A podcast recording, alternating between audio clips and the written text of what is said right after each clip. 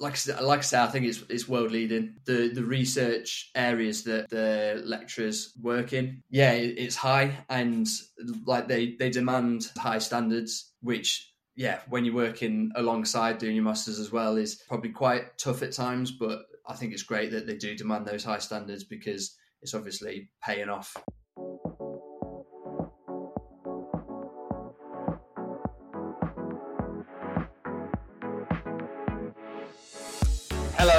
And welcome to another episode of Talking Salford.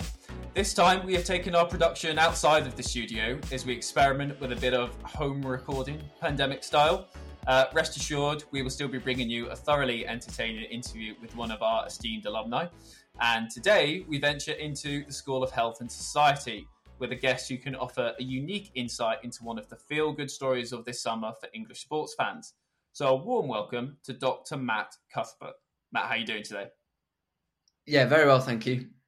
Now, as I said, Matt can deliver a unique perspective as he is a physical performance coach at the Football Association and works exclusively with the under 17 and under 19 England Lionesses setup.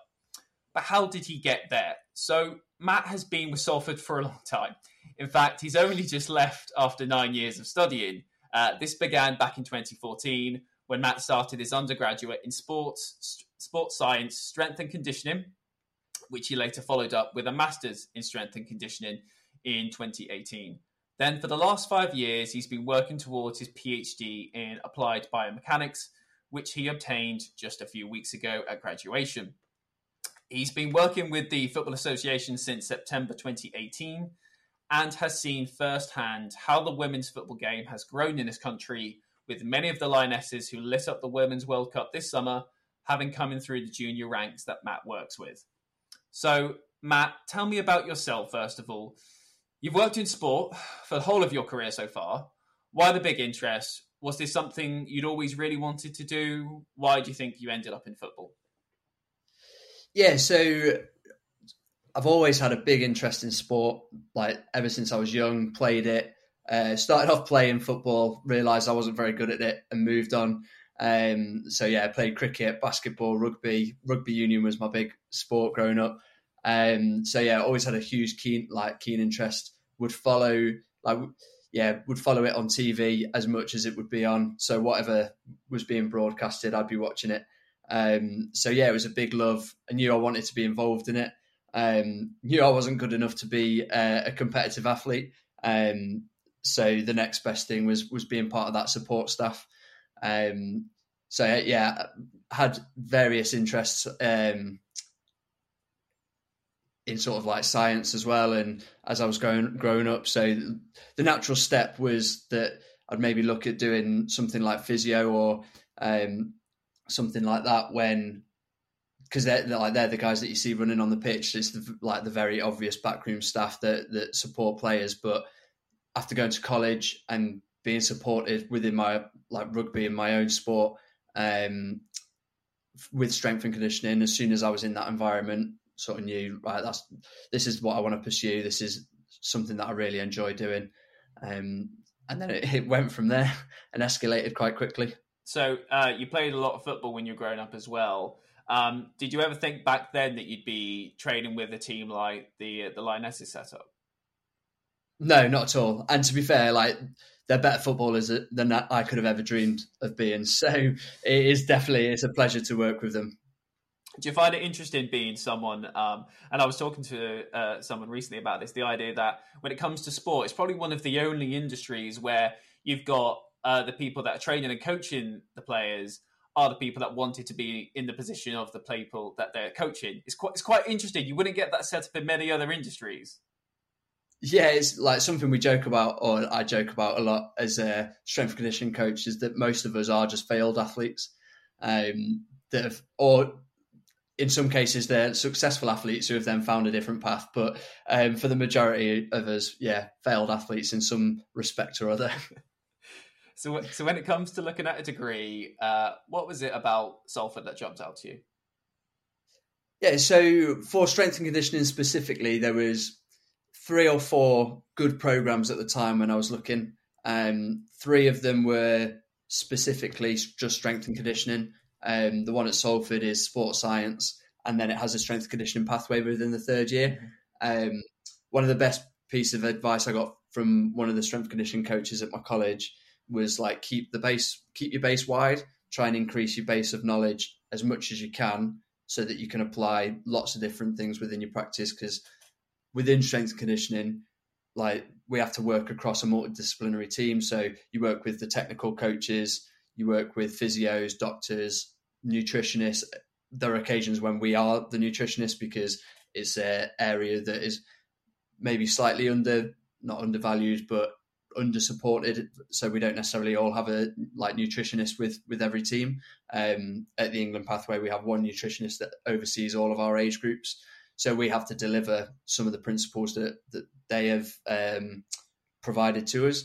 So yeah, having a good like base of knowledge initially, um, I saw value in that and was like I say given some really good advice on that front. Um, and then did a bit of research around what the courses looked like, who uh, yeah lectured on those courses, mm-hmm. and yeah the the lecturers that we've got at Salford within sports science are world leading within their research. Mm-hmm. Um, they they're presenting at international conferences most years, and yeah, they've got quite big profiles. So that was also then a bit of a pull. It was was that quite clean. That sorry, was that quite a key factor then in terms of what Salford could offer you that some of the other universities that offer this degree couldn't? Yeah, definitely. Um, I think a lot of people get sort of not distracted, but um, they'll see the appeal with like brand new facilities and things like which are brilliant, but actually it's then the people who are delivering within those facilities. So when I first uh, visited Salford, the strength conditioning room was there was three weightlifting platforms in a small room which had a court like one big it was like a triangle it was like a little wedge so it was almost like hidden away in one of the buildings i came and started in the september and actually they'd opened it up and they'd like completely renovated it yeah um which makes it a lot more appealing but actually the the thing that drove me there was um yeah the fact that the, the people i'd be working with uh, know their stuff. yeah, absolutely. I mean, I guess that's a lesson also in never judging a book by its cover. I guess when it comes to facilities yeah. with a university degree, it really does. It's the people that you're you're learning from ultimately, and you're still quite close to the people that you um, that you worked under and learned under at Salford. Yeah, definitely. So I actually got, um, yeah, a couple of weeks ago, got provide or given an honorary research fellow role so yeah, still keeping my hand in in at Salford. Um, but yeah, still have regular conversations with um, my supervisors from my PhD who also lectured on the undergrad and, and the masters. So yeah, built some really good relationships with them. And to be fair, a lot of the opportunities that I've had have come as a result of working closely with them. That's fab. That's brilliant. So can you talk to me about how you found your undergrad at Salford? Uh, any key highlights that jump out from that time? Oh, from Salford. Uh, that was good. To be fair, like, like I think I've mentioned it to you previously around like our accommodation building is now where the new science and engineering building is. We were like the last group in there. It got knocked down in the year, like the following year. Um, but actually, like it's so close to being in Manchester. You've obviously got Media City around as well. Yeah. Like it's Manchester's almost like expanding. The city centre's like expanding out, and there's loads of work going on. So it looks very different to when I first arrived, but it's all yeah heading in a very good direction. Can you remember a lot of I guess the the day to day doing your course as an undergrad? What was the kind of the key things that you had to do as part of your course? So we had lectures most days. Um, quite a few were practical as well, which was good. Like that's one of the appeals for me was that it wasn't all um, lecture hall based. Uh, so a lot of the lect- uh, a lot of the practicals would end up happening in in Mary Seacole, one of the buildings, um, and the gym in there, or there's a human performance lab in there which has indoor running track um, and lots of bits of high tech equipment. Um, so that was great because we just get hands on stuck in there. Um, my accommodation was on sort of the main campus, so it'd be short walk in the morning across the train tracks to yeah to Allerton or to to Mary Seacole, and um, yeah, kept kept us busy. Uh, they like to throw in a Thursday morning lecture as well. Um, bearing in mind sports and stuff happen on a Wednesday, um, so that was always always interesting. But um, yeah, it was it was good. So, uh, as a sports fanatic, then, and doing a sports degree, I imagine you did a bit of sport as well when you were here. Yeah, yeah, yeah. I played for the rugby union side for for the first two years. Um, the second year, I separated my AC joint in my shoulder. Um, so yeah, that put an end to that season. And then in third year, I started being a, like a lot more involved in coaching and getting experience. Um, so yeah, had to had to sort of hang my boots up temporarily so that I didn't get injured and didn't have that time away from coaching because getting experience in our industry is huge. Yeah, no, I can imagine absolutely. And and if uh, if I'm not wrong here, you also worked as a bouncer in Manchester whilst you were a student as well, didn't you? Yeah, I think the, the job title was door supervisor. Door supervisor. But yeah, I worked on yeah, I worked on the doors in, in Manchester for a company. So the company that I worked for sponsored our rugby team at uni. Um, sort of used that as a recruiting drive. So during sort of back end of first year and all the way through second year, um, yeah, supplemented my uh, student loan with with some door work um, most nights. So yeah, that was interesting and yeah, a good learning experience. I mean, how did you manage? I guess finishing work in the very early hours of the morning, and then potentially having the lectures at nine a.m. the next morning. Well, that later on that morning. Yeah, it, it was yeah not easy at times, and a lot of like afternoon naps to to keep going. Um, but yeah, I'd, I'd kind of work like Tuesday night, Friday, Saturday, Sunday, so it didn't interfere too much. Um, unless it was around Christmas time when it got busy. So then a Thursday was added as well. But yeah, it was it was quite intense at, at times, but yeah, I wouldn't change it. So when when did you know uh, that you wanted to do a masters? So sort of between second and third year when I started to like look at what job opportunities there, there would be and what experience I'd need to get to to get there, it sort of became clear that a jobs in sport are extremely competitive. Mm-hmm. There's so many, not just strength and conditioning courses now, but just sports science generally. Most universities will have a course. Most universities will have a couple of hundred people or a hundred or so people joining that course. So each year you're getting this crop of uh, students graduating with the same qualification as you, like what's going to set you out. So actually working in a professional sport, um, sort of, yeah, you started to see that a masters became part of that process and that idea of specialism because, like I say, a lot of courses are just sports science. Yeah. So when you then start getting that extra level of, of strength conditioning as a specialism, um, that's what started to sort of set you apart from everyone else, as well as then the experience alongside it. So like our master's course had a mixture of well, a wide range of ages. There were some people who had just come straight out of undergrad, like myself. Um, there were some people who had been working in sport because they built up experience and been working in there a long time, um, but felt they needed that extra level of specialism as well. So um, yeah, that was a good mix. Absolutely, absolutely. So talk to me a little bit about um, what that masters then was what what did it consist of? You what was how did that compare to the undergrad? Then I guess it's just all at a much higher level in terms of the academic side, but also yeah. in terms of the research. Yeah, so uh, it was a lot. So we almost progressed. We finished our third year having done a dissertation, which was a, a research project. Um, so it was sort of bringing a next step and a next level into that.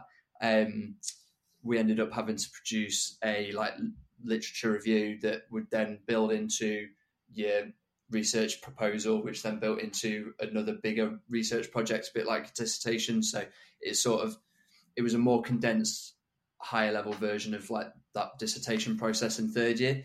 Um, alongside then having practical assessments, um, coaching assessments, so that you could demonstrate how competent you were in some of the more um, yeah complicated processes where, when coaching. So um, yeah, that sort of lead up because it's a year long uh, masters. You sort of have from September to December mm-hmm. focusing on strength conditioning. Then you have sort of December to um, sort of that May, April, May time, where it would be injury prevention performance measurement, Okay. which would then lead into your research project. Um, so it layers up really well and supports a th- similar theme throughout the process, um, whilst also then ticking off various like testing methods, um, which you probably use in practice. Like we use it a lot with some of our England girls, um, and as well as actually then just the practical coaching side of things. Now, the postgraduate course in strength and conditioning has become a, a real breeding ground to some of the leading sports clubs in the northwest and Manchester area. Uh, we talked about this previously, but both Manchester football clubs have Salford alumni on their staff that did the master's course here.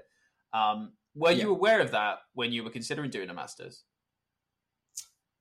Yeah, yeah. Uh, when I was considering doing the masters, because I'd been as an undergrad, um, I'd met a couple of them um, and a couple of people who. So there's also been quite a strong link with Sale Sharks previously, so Premiership rugby as well. Um, they actually have funded a, a couple of masters places previously, based off. Um, in the third year of the undergrad, you have to do a placement module, and those who do the placement, if they sort of have the right work ethic and like show themselves in a very good light, Sale have previously then funded a master's place for them, um, which then gives them another year of, of experience of working with professional sports. So, yeah, like very much being around it, I've always been quite aware of of the trajectory that a lot of people have, have taken from both the undergrad and the masters, um, whether that's into PhD, into professional sport. Um, so yeah, I think, and then these days there's a lot of yeah, any success that goes around from alumni, and there, there's obviously various Twitter posts and Mhm. stuff around it. So um, yeah, there's, there's lots of people involved in in professional sport who have come through the ranks. What do you think that says to you about the caliber of teaching that you got here at Salford?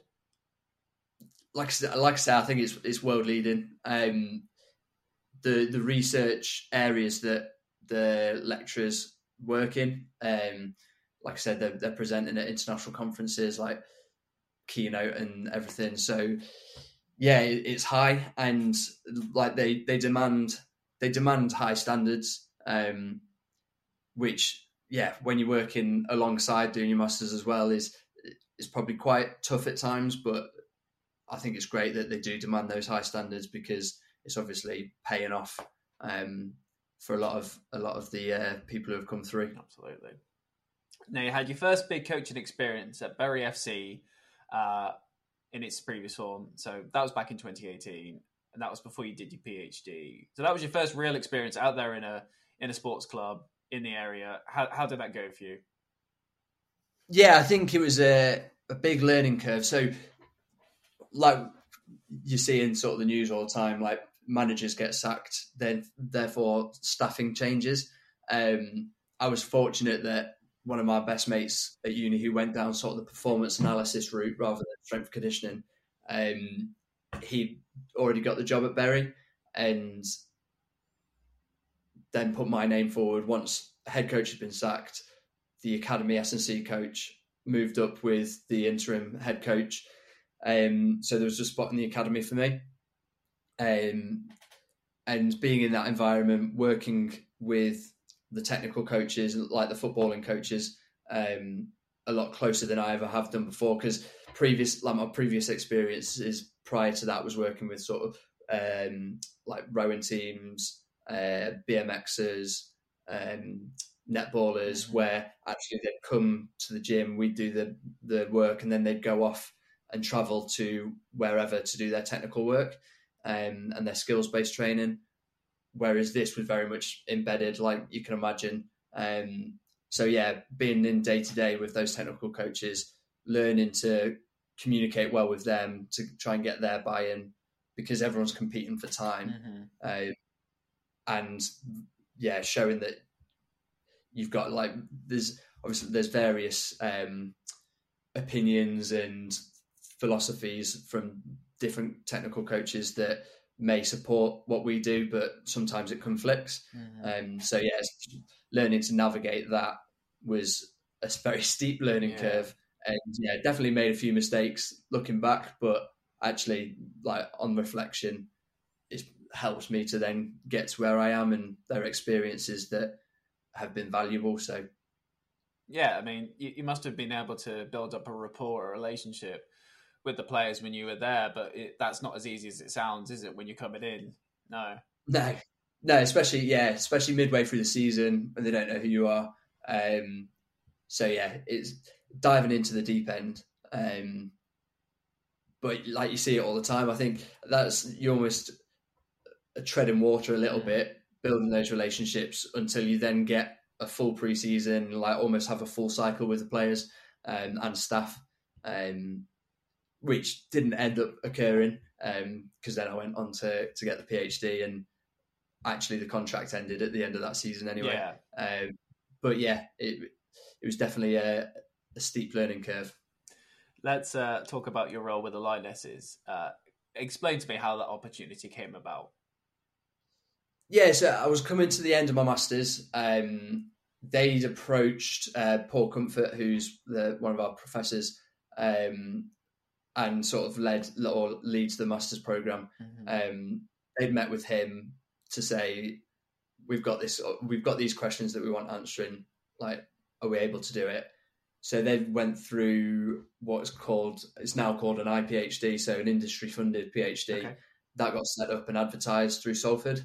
Um, so yeah, I applied for that, and luckily, or for, yeah, very fortunately, got the job. Um, so yeah, it was it was fully funded through the F, like the FA were funding it through Salford. Um, the questions were, or the overarching question around what they wanted answering uh, was decided upon prior to my application. So I had to provide a research proposal um, for that as part of the application process, um, and then had an interview as well. So talk to me about how the setup with the under 17 and under 19s works. Because I mean, everyone's been hearing about the Lionesses all summer, but how does the youth team work?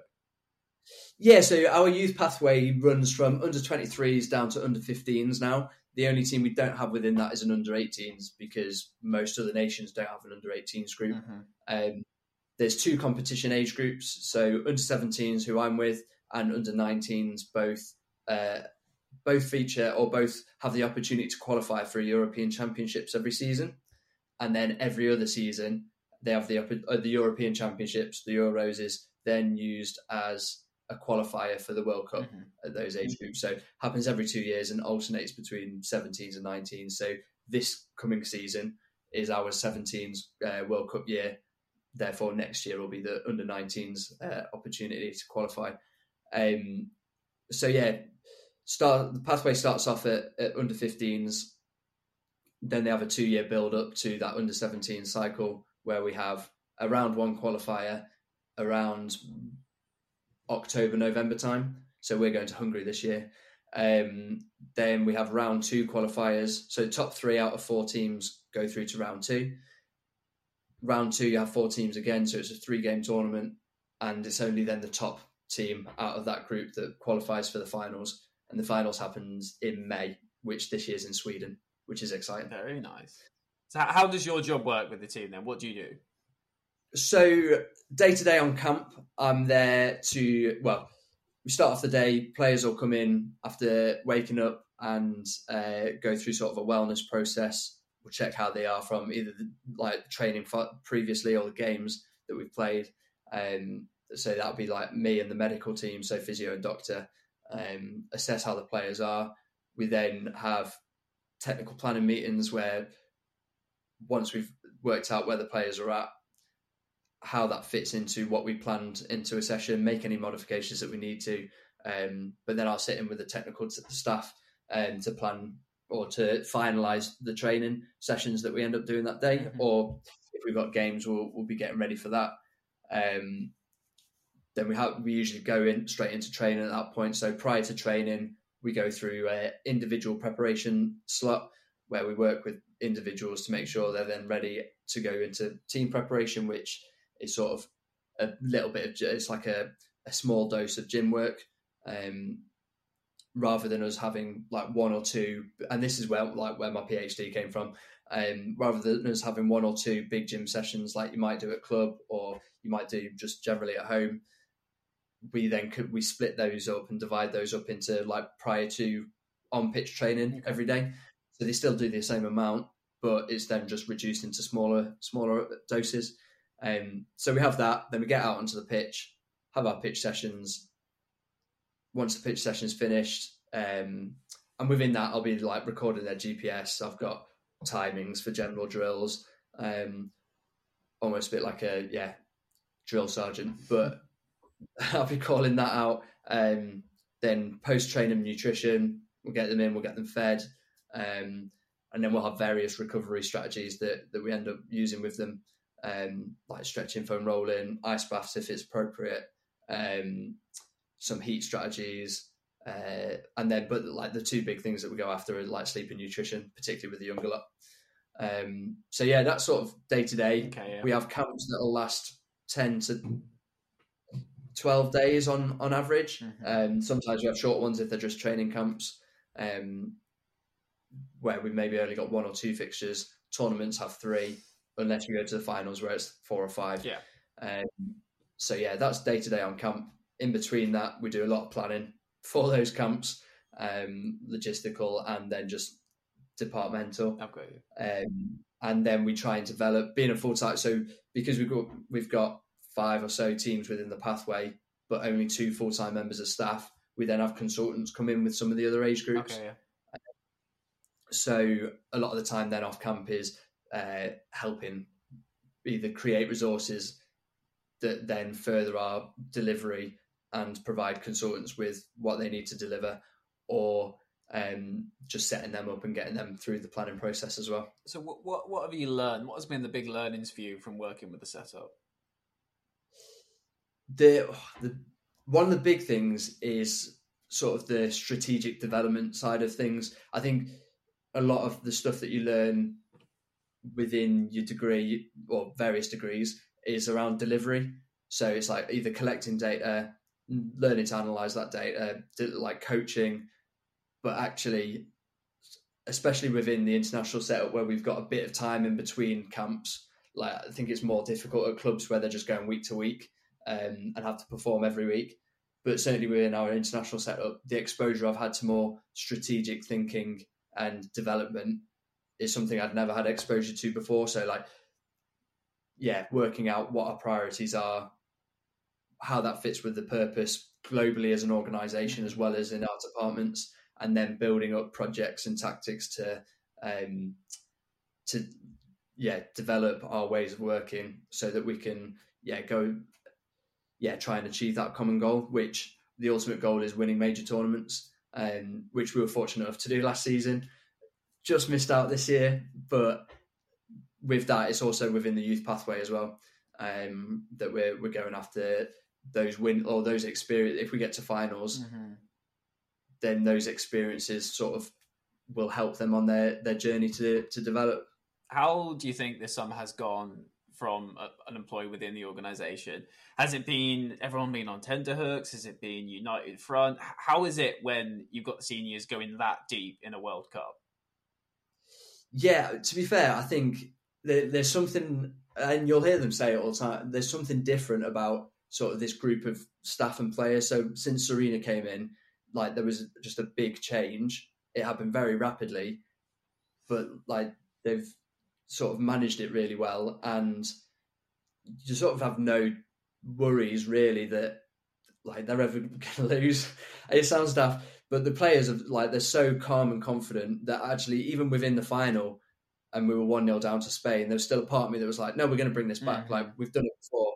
Quarter final of the Euros, we were losing to them. We sent Millie Bright up top and um, managed to snatch a, an equaliser to then take it to extra time. So there's sort of a never say die attitude that Absolutely. s- yeah runs like, ends up running through. And so yeah i mean there's still i'm still a nervous wreck watching it but there's, there is still like a confidence of no do you know what? They like they've got this. Um and that's like yeah down to both Sarina and all of the support staff uh, around them to so that they've got that confidence as well. And and the girls are unbelievable. So yeah it, it's definitely a, a good environment to be working in I mean, look, Georgia Stanway, Ella Toone, Lauren Hemp, Chloe Kelly, these are all stars from this year's final making team, and they all came through the youth setup. So, what impact yeah. do you, do you think they are now having now on the game, with the game in this country? Um, it, it's clearly in a period of unprecedented growth and change. Yeah, it's it's unbelievable. Like those individuals that you've mentioned were all part of the last Youth World Cup that we attended. Mm-hmm. So um, in 2018, just after I, so I'd started just after they'd been, but they were part of the Under 20s World Cup. So if you qualify for uh, the World Cup within your Under 19s Euros year, you then have a whole season to prepare for that World Cup. Okay. Whereas Under 17s, we only have a couple of months. So yeah, they were part of the. It was in France the same year that uh, the men's went to Russia and got to the semi final. Um, the girls got to the semi final as well. Mm-hmm. They ended up losing that and came third, so got a bronze medal. But the fact that that whole group have had those experiences at youth level actually then has held them in good stead for being part of major tournaments at seniors as well. So it shows the process is like works. Mm-hmm. We've just got to make sure that our youth players have that opportunity now. So it's putting them in the best place to yeah to qualify for those events so that they get to experience them. But yeah, the impact those players have, and they all do it in their own ways as well, which is great. Like I see Hempo playing with like building Lego and like doing things very quietly in her direction, whereas then you've got your Chloe Kelly who is just very confident mm-hmm. and like that's who she is. So it is great to see all their personalities coming out and them just being themselves. Absolutely. I mean, with both the men and the women, in the England setup. They're both going quite far in tournaments at the minute. It, do you think combined this is a golden generation of England athletes? I don't know necessarily whether it's golden generation or whether it's just like the new norm. The new norm. Like having seen the players come through the pathway, sort of things that we're we're trying to instill and trying to like the systems we're trying to build to support because the like the overarching purpose and the aim of the organization is to win major tournaments and then sustain winning. Mm-hmm. Um, so yeah, I'd like to think is is going to be the new norm, and and we're going to be for the like next few cycles going to be pushing, um, yeah, pushing that needle consistently. You, so you're you're envisioning a lot more success for this group going forwards. Yeah, I, I think so. I think the confidence they've got, some of the players we've got coming through the pathway, um, yeah, I think, and and the leadership they've got as well. I, I mean, that all might change if, say, Sarina leaves or if uh, Gareth ends up leaving, um, and then some new ideas and new changes come in. But that also might accelerate it the same way that, like Sarina coming in has accelerated it. Yeah. So, yeah, for now, I'd I'd be I'd confidently say that although we might not win major championships every time, we'll certainly be pushing that like longer end of the of the tournament. Uh, it's great to have your confidence there.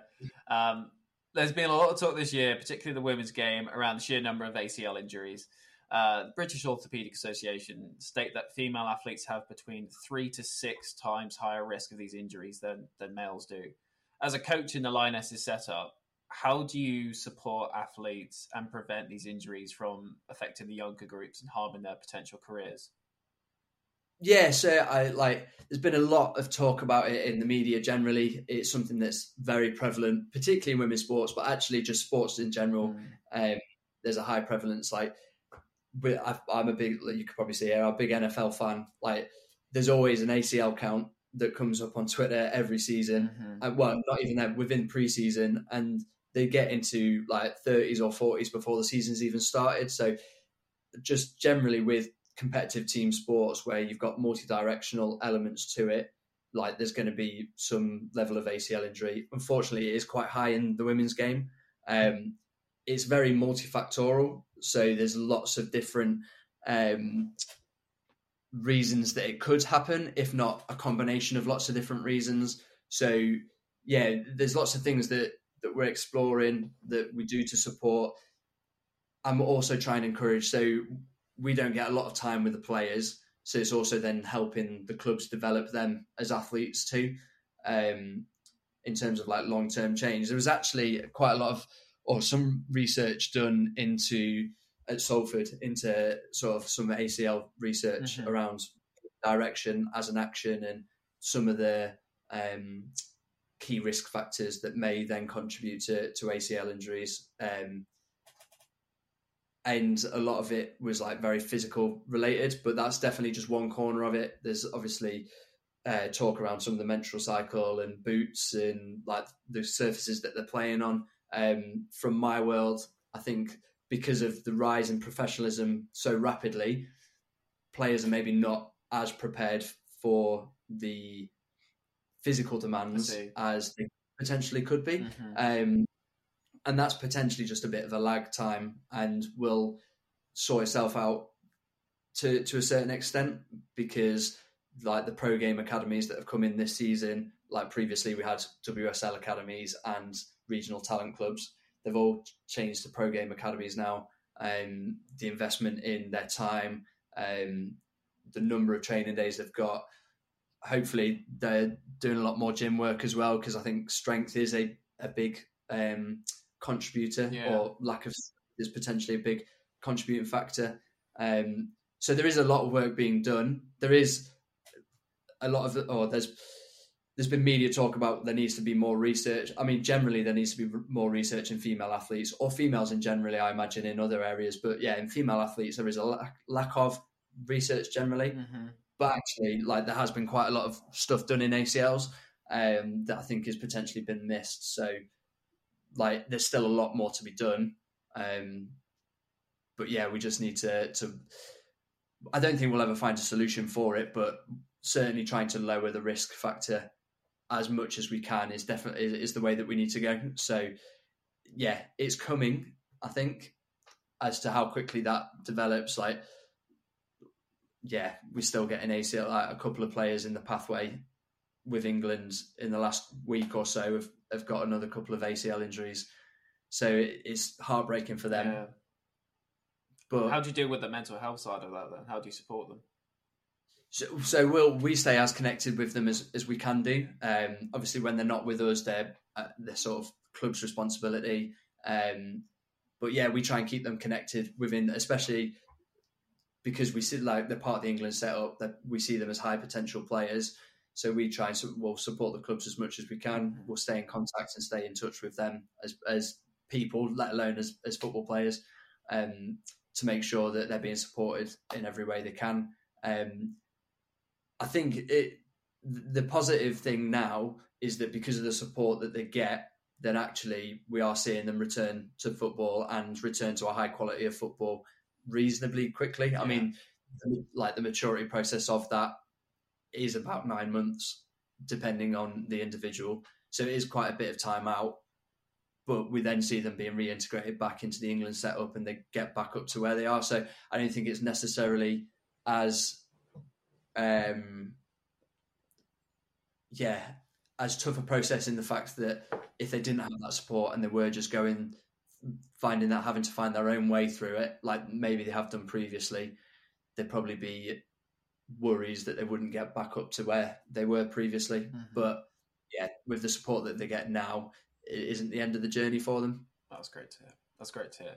Look, you're a self-confessed lover of all sports. Uh, I think we discussed that, and you follow a great deal of them. So, uh, doing your qualifications and your experience today, it opens up a lot of doors to many other sports besides football. So, what other roles have you thought you might want to explore further down the line? Yeah, so to be fair, I don't think. I mean, like, I'm a big NFL fan. Yeah, yeah. I think working over in America would be like very interesting mm-hmm. because I think the way that the sports system is set up over there, we've obviously got an academy system for quite a few sports in this country.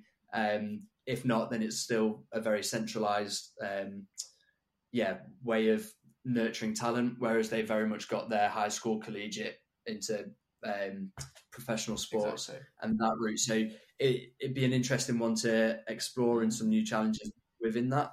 As to what sport ends up being, like I said, lover of most sports. So I don't think that would necessarily be like a sway one way or the other. And mm-hmm. um, the bit that's like, or a lot of the stuff interesting me now, whereas well, I've always loved working with like data and numbers and asking questions and trying to find answers and like solve problems. So actually, the way sort of data analytics is going and the influence that has within sport um, is like very much an interest as well. It's I'm quite envious of some of like the younger individuals who come up just like having had some like coding experience or computer science experience, yeah. maybe schools that like we haven't had that previously. So yeah, trying to self teach like coding and things like that. It's a long, arduous process I mean, for, for, me. You've been a but, student for a long time. I think you can maybe exactly. give yourself a little bit of a break from it.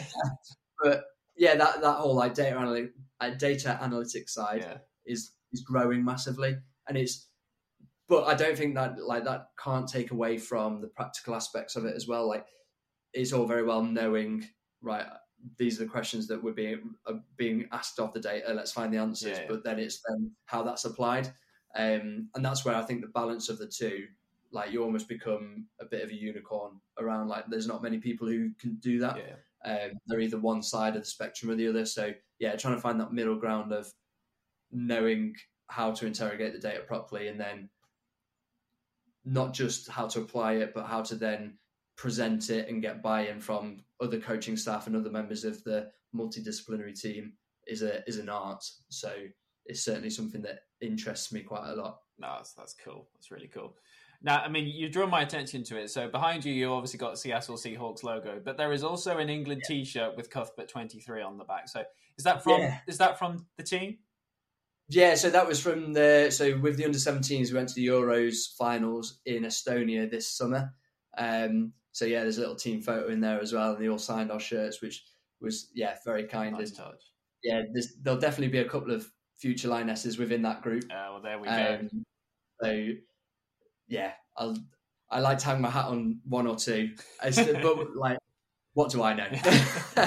so we'll we'll wait and see on that one. Yeah, let let let's do some hot takes. So these are quick fire questions um, to kind of round things off. Then, so uh, first one: What sporting event is unmissable, and why should people watch it? What sporting event? A, a World Cup. is that one event? World Cup final. World, World, Cup, World, World Cup final. Lionesses World Cup final. So that yeah, the weekend just gone then. Yeah. Yeah, for sure. I I know you said quick fire, but actually one of our like members of staff on the Thursday before the game kicked off on Sunday, flew out to Sydney and then came back on the Monday. So the amount of travel involved in that just shows how unmissable it is. Absolutely, no, no, that's that's a great answer there. Um, so, who do you foresee as the future Lionesses captain? Oh, that's a very good question. Um, putting you on the spot here. all, yeah, on the spot there.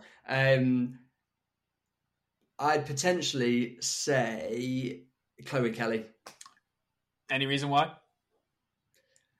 Well, I think there's a lot of leaders in that group there are. generally, um, but I think just with like her, the confidence in her play and how I imagine she is around the group, yeah, but I think there's like probably three or four that, that oh, absolutely. It's a hard question, as you say. There are loads of leaders in that group, um, and so I think it'll be really interesting to see how the captaincy develops over the years.